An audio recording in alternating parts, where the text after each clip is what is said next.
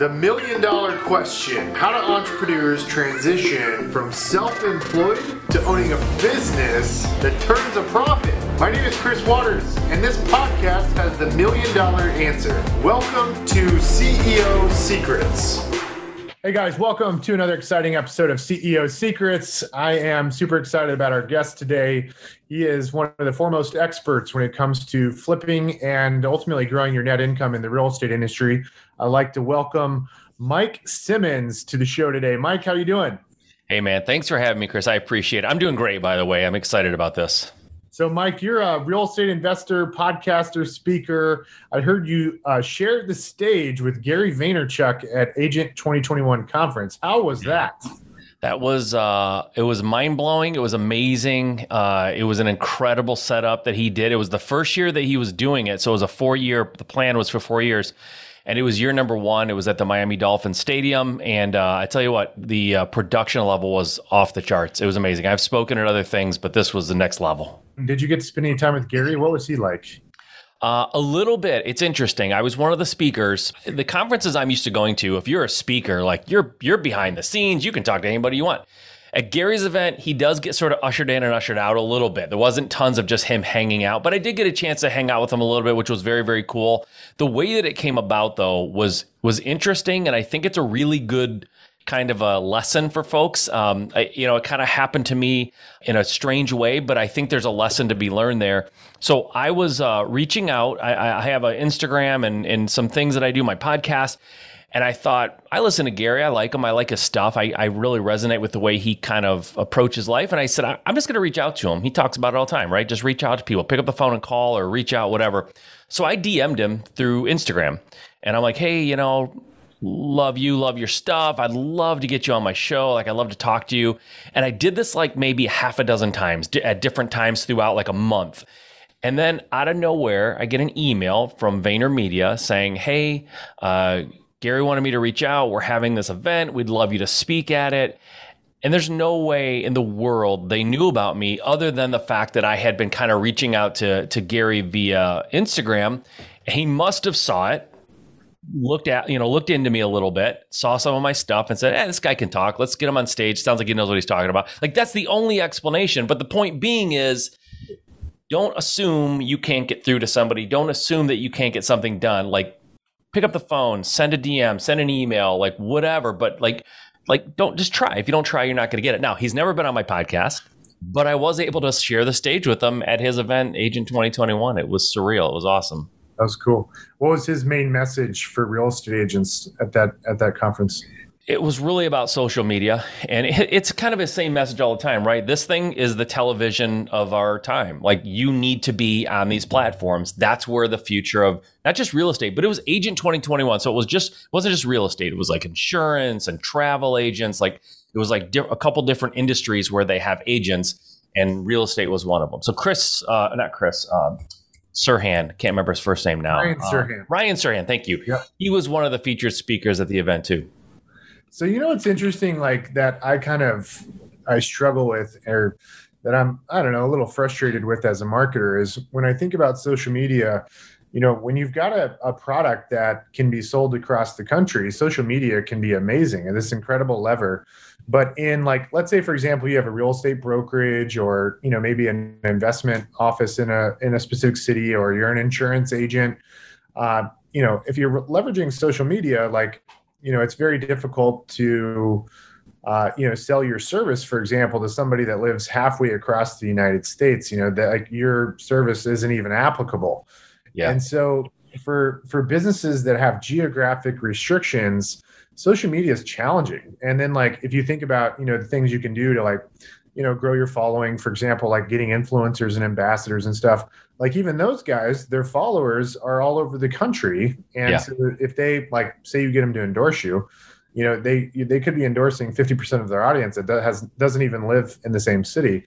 Yeah. And so and then I don't know what your experience has been on the investing front, but when we run Facebook promoted ads that are, you know, geo targeted and like Google AdWord targeted ads, like the lead quality of digital leads, uh, you know, just very low quality. Like you have to work a lot of them to convert. Not that yeah. it doesn't work, and you know it's very profitable it's just you know it's just it's tough at scale to generate you know high quality leads through digital what are your what's your opinion and thoughts on this from the investment side I don't disagree with you. Uh, we have struggled with social media for finding leads, but but I think you have to look at what you just said and how it's difficult to utilize social media in a smallish geographic location.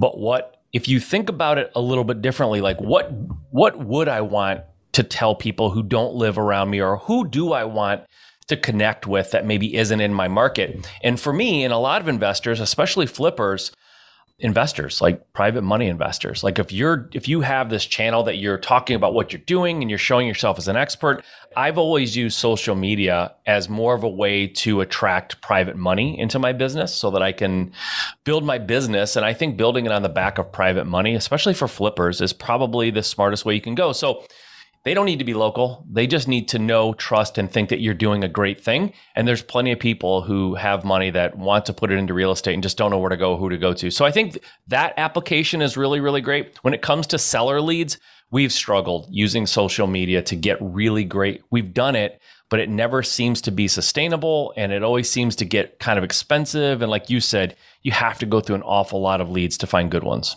it makes total sense the application of social media for getting private investors. Speaking of um, just getting consumers from a lead generation perspective, what are your top three sources? You know, getting great deals to acquire. I'll tell you my my top two.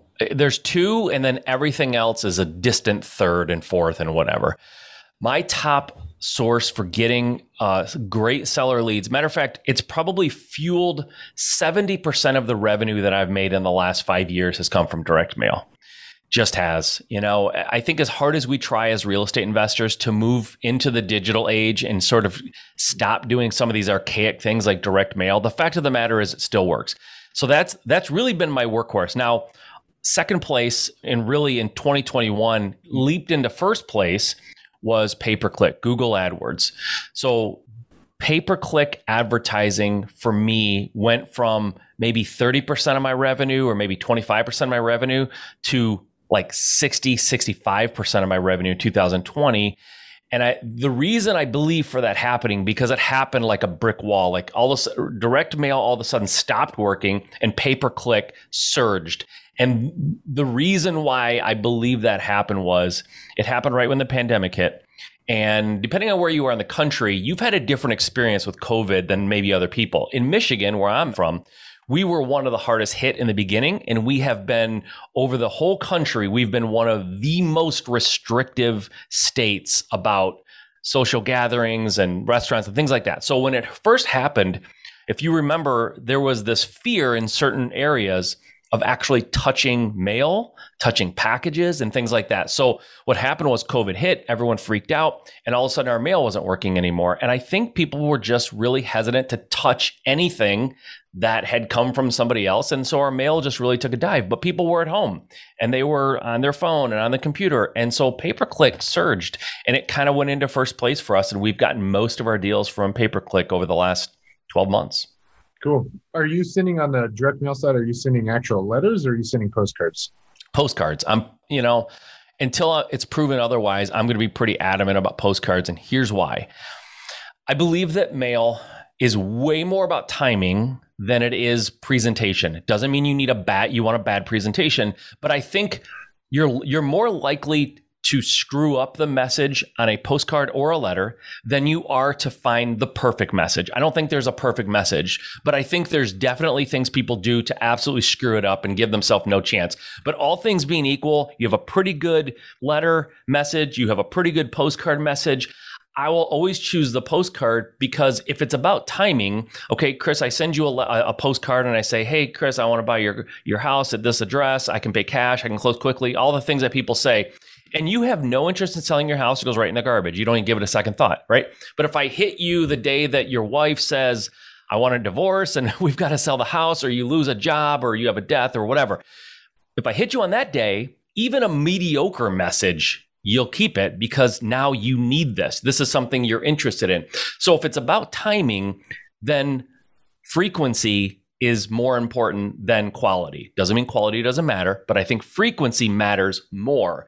So if frequency matters more and postcards are cheaper, I can send more of them out for less money. I'm going to go with postcards. That's sort of the economics and the, and the rationale behind postcards for me. When you're looking at the database to build to decide who to mail to, what are the attributes you know, in terms of like your ideal avatar that you're plugging into whatever software to decide who to mail? What are those attributes you're layering yep. in?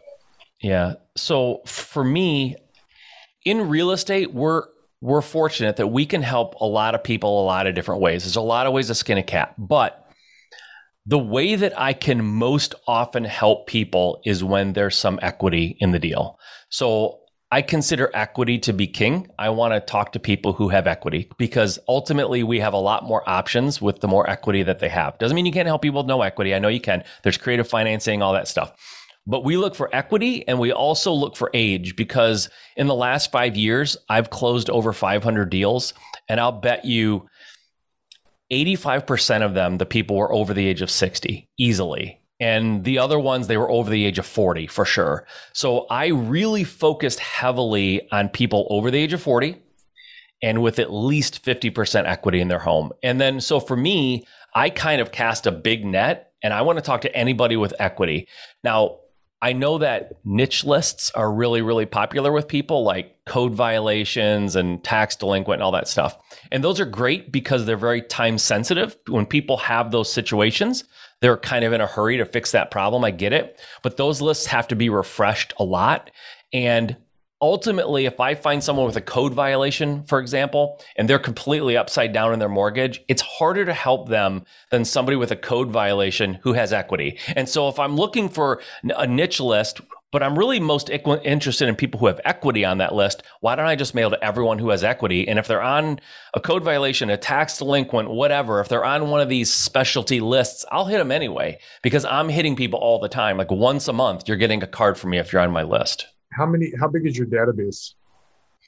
Uh boy it's grown a lot recently but for the most part it's in the 125 to 150,000 range something like that. Before la- I'm sorry but before last year I was mailing out approximately 60,000 pieces a month. So to get so if somebody wants to close 500 uh, deals a year they're going to need to mail out 60,000 postcards per month and then also, how much do they need to spend in Google AdWords? Well, let's put it this way: I I closed 500 over 500 deals over the last five years, not per okay. year. So let's be clear. I don't want to over overinflate my business here, but 60,000 pieces a month, and my budget for AdWords is ten thousand dollars. Now that's important because with Google AdWords, you you set a budget of what you are willing to spend. You don't always spend that. So I the, the point with Google AdWords, assuming you have marketing budget, you have a decent amount of money for marketing, you always want your budget to be higher than the actual spend because the minute your spend bumps up against your budget, AdWords stop and you you start losing opportunities. So I saw for me that my spend to stay in the number one or number two position in my market was about around seven or eight thousand dollars a month. So I set my limit to ten just for a number. And I wanted it to be a number that was beyond what I felt like I would have to spend to be number one or number two. So, how many deals did you close last year?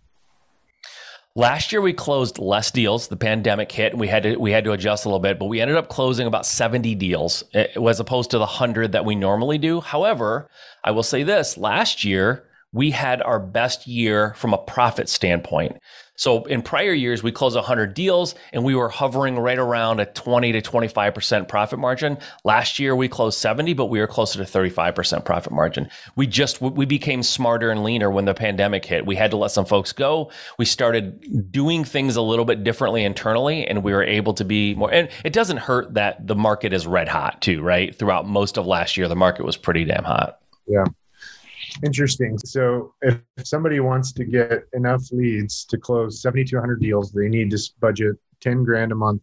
And that obviously can all, you know, deviations there depending on what market you're in. Yep. Um, and then to send out roughly 60,000 postcards a month to generate enough leads to close 70 to 100 deals. In my market, that's what historically we've spent. We, we've been in the between 20 and 30 grand a month spend for marketing.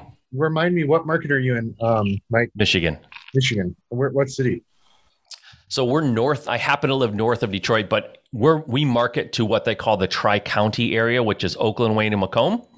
Detroit is in Wayne County. I live about a half an hour north of Detroit, but we our market is the, the entire Tri County area minus Detroit. We don't actually market to the city of Detroit. It just doesn't make sense for us. Cool. You know, I, I asked in a questionnaire I sent to you, you know, something you'd like to uh, discuss and talk more about, and it's something you do, you know, outside of your your core business. You know, is it fix and flip or wholesale? What are you doing? We do primarily wholesale, but we do some fix and flip as well. It just depends on where the money is. Got it. Um, so you are, you know, you're helping people. You call it level jumping. You know how to grow uh, the business to doing over a million dollars in profits in just 12 months. Tell me more about that. Yeah, so Level Jumping is a book that I wrote. Uh, I actually took me a couple years to write it. I released it, I published it in June of 2020. And what level jumping means is, you know, you hear people talk all the time about taking it to the next level, taking their business to the next level. It's always next level, next level, right? And to me, the next level is the level right above where you are. But what I have found and what I believe to be true is it's possible to to skip levels, right? So just like when you're a kid, I don't know about you, but when I would go upstairs as a as a young person, I would go two at a time, right? Just level I was jumping higher than just the next step. And in business, I think we can do the same thing. And the way that I did it and the way that other people can do it is I surrounded myself with people who were performing and had businesses that were much beyond, far beyond where I was.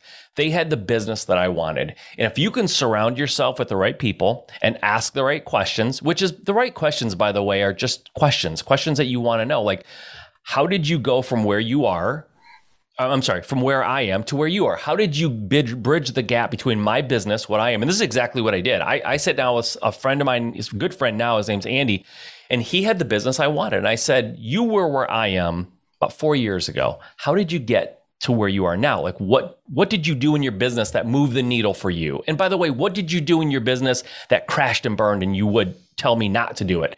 And over a course of a few months, he kind of laid out what he did in his business. And I just thought if it took him 4 or 5 years to go from where I am to where he is, and he had to figure all this out on his own. Nobody was helping him but he just gave me the playbook.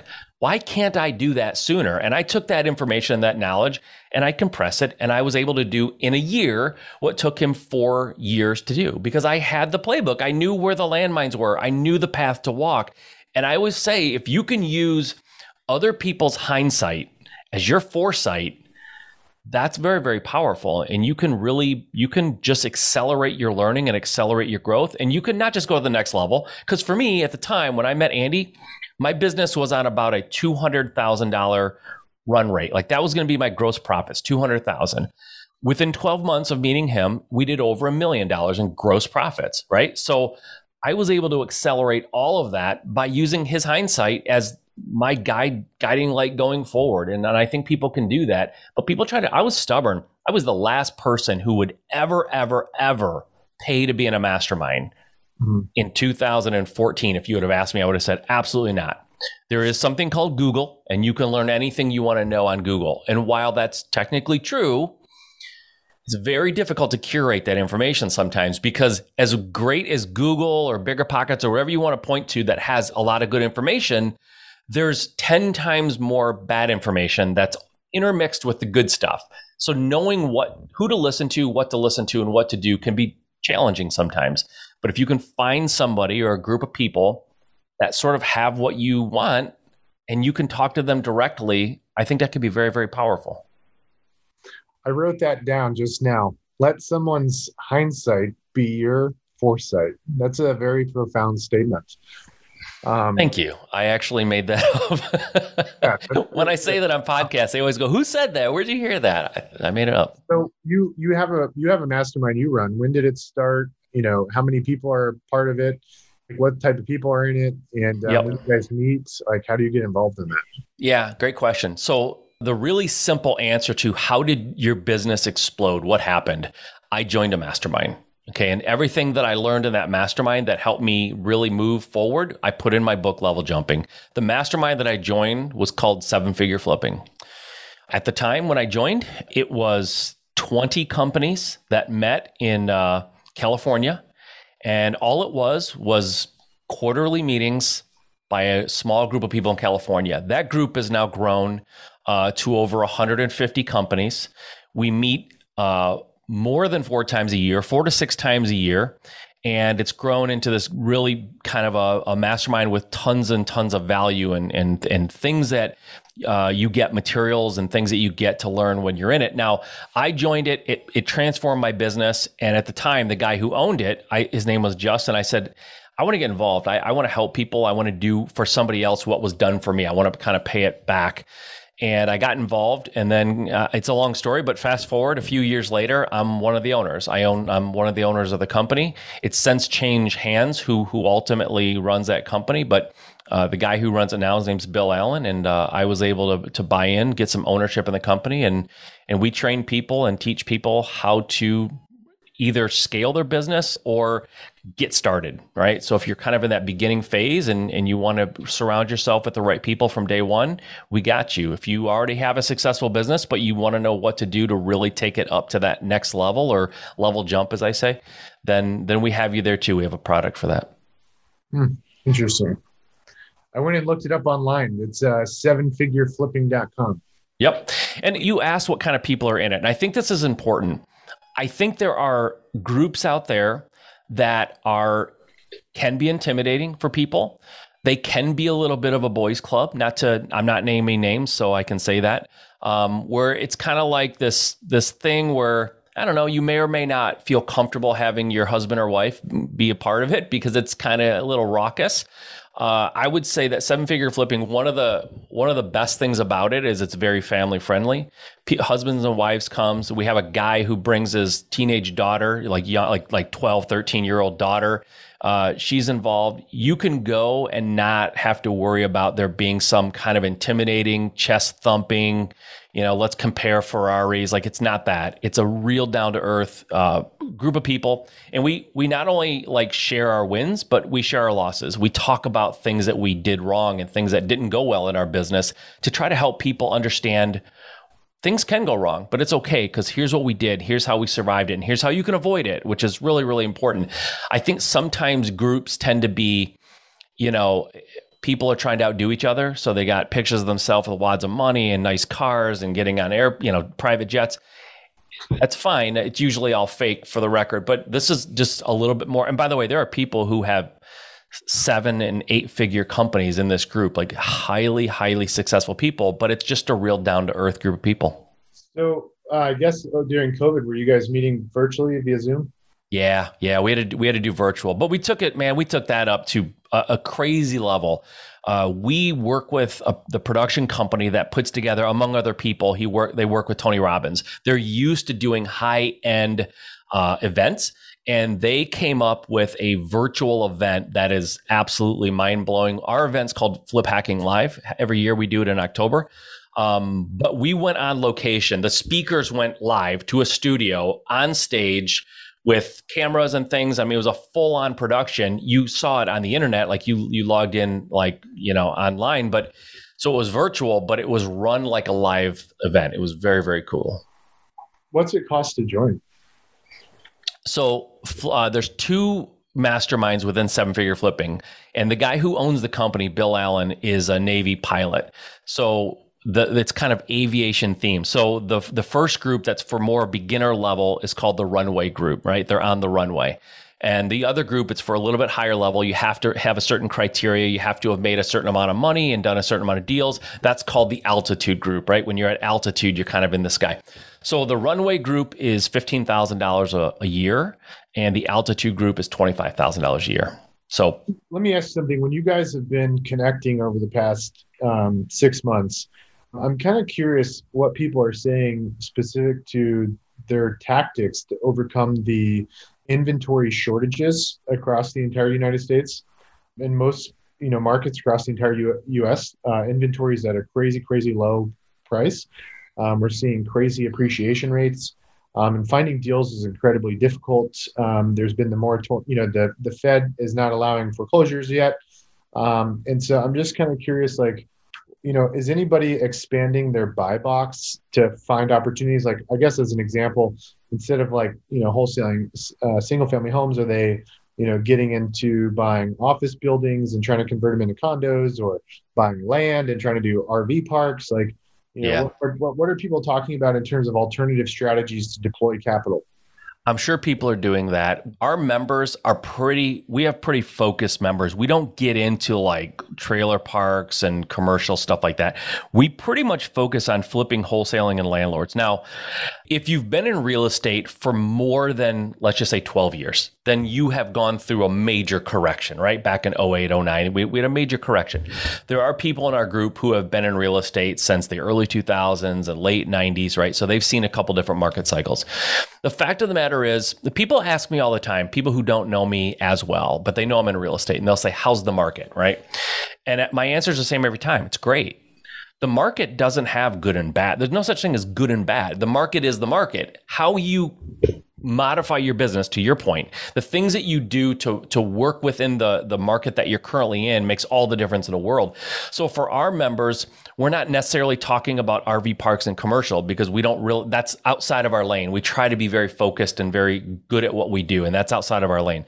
But what we do tell people is as far as like the eviction restrictions and things like that, what that does is it tends to make current landlords very stressed out and it and it it creates an opportunity frankly for people who have these these tenants that aren't paying. Landlords are a little bit quicker to pull the trigger on offers when they know they can't evict somebody. They get a little stressed and they start dealing a little bit looser with with their deals. Now the other thing that happens is and this happens even in any market right?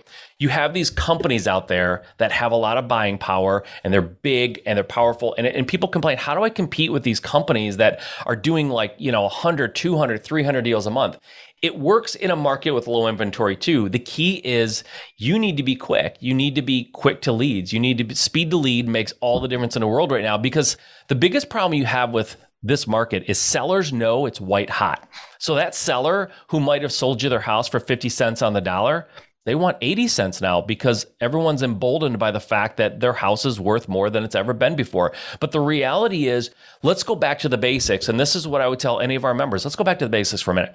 Who are we buying from? Are we buying from people whose houses, when it comes to flipping and wholesaling, are we buying from people who have a house that needs no work? They're in no hurry and they have time to sit and let it go on the market and let people walk through? That's never been our client. It's never been the seller that we want to talk to. We want to talk to the sellers that have have, uh, frankly, life situations that makes them a little more open to selling to somebody with cash and getting a little bit less. That could be death, divorce, job loss, job relocation, downsizing, the house is in extreme disrepair. All of those things don't know that there's a pandemic, and all of those things don't know that the market's great or the market's bad or the inventory is high or inventory is low. It's it's independent of all of that, right? So if I if my wife serves me with divorce papers tomorrow and I need to sell my house very very fast, I need to sell my house very very fast. So at that point, you need to get to that appointment faster than your competition and you're still going to have an opportunity. So I I'm really to be honest with you, I don't think the move in any market is, "Hey, I'm a house flipper and I'm good at it and I like it." The inventory is low, I'm going to go into commercial. The inventory is low, I'm going to go into a trailer park. Like if you do that, in my opinion, you will always be chasing markets. You will always be chasing your tail and you'll never get fantastic at anything because you're so quick to change the minute the market has any fluctuation. I think you need to double down and be laser focused on what you're great at personally. What's your opinion of iBuyers? How have they affected the wholesalers and house flippers out there? I mean, they're charging convenience fees pretty close to their realtor fees, and they'll buy the house as is. You know, don't require repairs. You know, like pretty sweet deal for the consumer. Yeah. yeah. How's that affecting you guys? You know, it's possible sometimes to buy from those folks and it's possible to sell to those folks, but in general, it's it's like this. What here's the question you're asking, right? Forget the word iBuyer for a minute. What does competition do to you? What what does competition mean to you? Competition to me means I have to get better at what I do. I have to get faster. I have to get leaner and I have to have better processes. So iBuyers to me represent nothing more than competition in the market. And that competition could come from Zillow or any place else. It could come from another wholesaler or house flipper in my market that just has their crap together and they know what they're doing. I just have to be faster than them. I have to offer something that's better than them. And by the way, sometimes those don't work out so well because it is not as personal as you can be. So, what advantages do you have over iBuyers? You're local. You live there. You know the neighborhoods well. You can talk the talk of that market. remember what I said our client was. Our client's not 20 something, not some young young urban professional who's like totally great with technology and they don't care about personal touch. We're talking typically to people in their 60s, 70s and 80s. These are folks who love to be able to sit down knee to knee with someone, you know, in a not in a pandemic time. They love someone who will slow down and explain things to them and they love someone who is local to them. It just makes a difference. So lean into those things. I, I, think it makes a difference, and we can absolutely compete with iBuyers. I'm not concerned about iBuyer. It's it's making it more difficult in some cases, but it's not making it impossible. And frankly, like I said, last year, if the pandemic hadn't happened, we would not have had our best profit year to date. We wouldn't have. We would have had nothing sharpening our sword. The pandemic sharpened our sword. iBuyers sharpen your sword. So don't look at at at you know something that can sharpen your sword as just a rock or something that's in your way use it to sharpen your sword and get better mike before we close out the show just i'm i'm thinking what's the audience what's going through their head right now um, you mentioned direct mail super hot um, who do you use for direct mail like you know just disbursement and then with adwords do you have a provider you use somebody you outsource it to so for AdWords, we do it in I do it in house. I have a, a, marketing manager that that handles that for me. Um, there are some great companies out there that can help you with that. God, a friend of mine has one, and I can't think what it's called. I think it's called Spark something. Uh, Andy McFarland is he has a company called Spark. I, it's really really great. I would use him if I didn't have it in house. For direct mail, uh, we get our list from ListSource, so it's pretty common. Most people use ListSource. It's not a big deal. But as far as the mail house that we use, it's a mail house in Florida. I, I don't. I'll mention them. I don't care to give them a plug. It's called Evergreen Printing. They're great. Um, if you're part of seven figure flipping, you get big discount using them. But um, I've used them for years. I think they're fantastic. So my list comes from ListSource. I send that list to Evergreen. They have the you know the mock-up of the card the, the couple of cards that i use and we just cycle through them and by the way is when it comes to cards just a little quick tip to throw in because i learned this through a lot of trial and error and wasting a lot of money intuitively, I thought graphics, more information is better. And what I have found over the years is less is more when it comes to marketing and when it comes to like letters and postcards. Do not fill a postcard or a letter with tons and tons and tons and tons of information. It overwhelms people and a confused mind says no. So pare it down. Whatever you think you have to say, like cut it in half. It's fine. All you're trying to do is get the phone to ring so you can engage that person one on one on the phone or in person. Do not try to sell them on the postcard or on the letter. That's that's not the place to do it. You need to pique their interest and get them to call. Great, Mike. Where can we? Uh, where can the audience check out your book? You can go to Amazon. It's called Level Jumping. You can get it there. If you want to go to mikesimmons.com, you can buy it there as well. Uh, and then my I have my podcast, Just Start Real Estate. So you can go check me out there as well. Cool. Mike, thanks so much for being on CEO Secrets today. Thanks, man. I appreciate you having me. For everybody tuning in, make sure you hit that subscribe button if this is your first time to uh, listen to the podcast. Um, we also post this uh, in our private Facebook group where you can watch it live. And um, you can also check it on Spotify, iTunes, all that good stuff. And uh, Mike, thanks again so much. You, you dropped some uh, some great nuggets, and um, great to uh, great to connect with you on here. And I uh, can't wait to read your book. Hey, thanks for having me, Chris. I appreciate it. Thanks, Mike. Thanks, everybody. Tune in next time. Bye, everybody. Want more CEO secrets? If so, you can get a free copy of my book, The Million Dollar Real Estate Team, at www.themilliondollarrealestateteam.com for free. Inside this book, you'll find my top secrets that we've used to net $1 million in just three years.